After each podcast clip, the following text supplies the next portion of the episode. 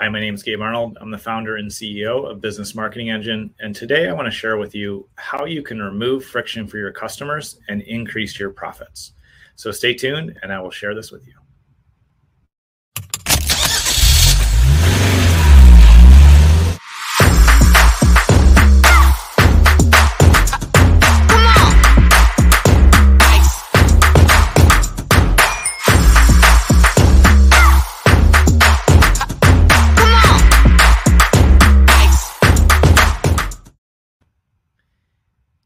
This concept of removing friction is something that a friend of mine shared um, probably probably last year at this point, but it really stood out to me. And he and I are both huge Apple fans, so I, I always joke and say we're an Apple family here. I have MacBook Pros and iPads and iPhones and iMacs and all the things Apple um, because I really enjoy the customer experience. And one of the things that Apple does really well is they study how their customers behave and then they remove and reduce friction.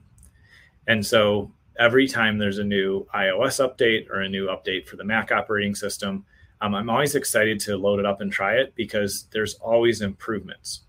And so, as an example, one of the things that I was using some of the time on my iPhone was sending people voice notes and text.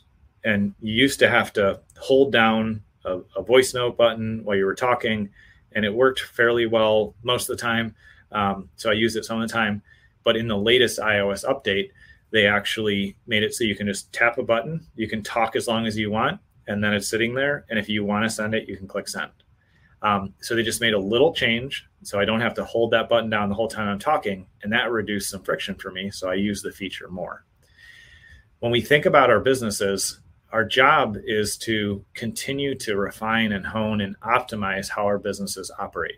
Having a business, in some senses, I've, I've used this analogy, and many people other have too. It's kind of like having a kid. It's something you created, and you have the opportunity and the responsibility to train it, to grow it, to make it as healthy and strong as it you know can and should be.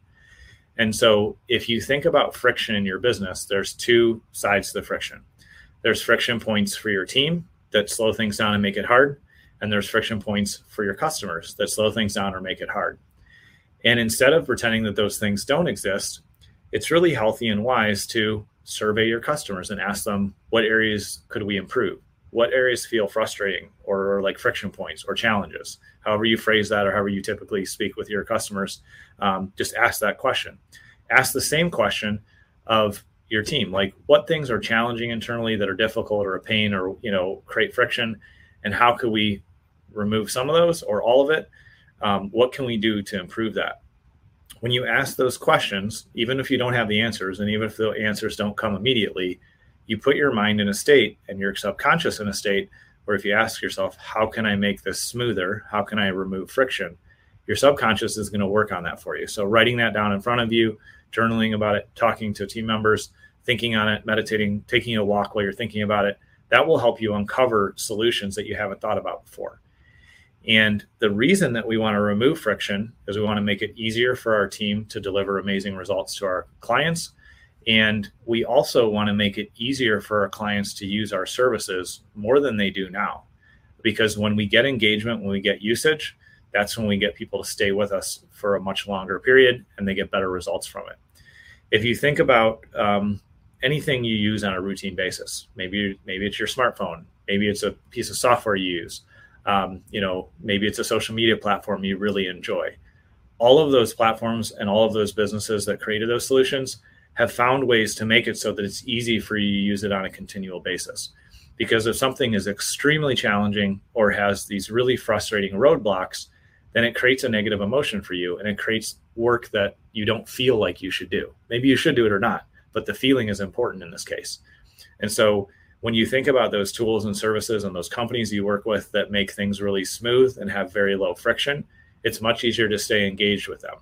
Whereas if you think about a process or tool or software or solution or company you've tried to work with and everything is tedious and difficult, you're likely going to give up on it, forget it, push it off, you know, procrastinate because you don't want to expend the energy, either physically or mentally or emotionally, to push through that challenge.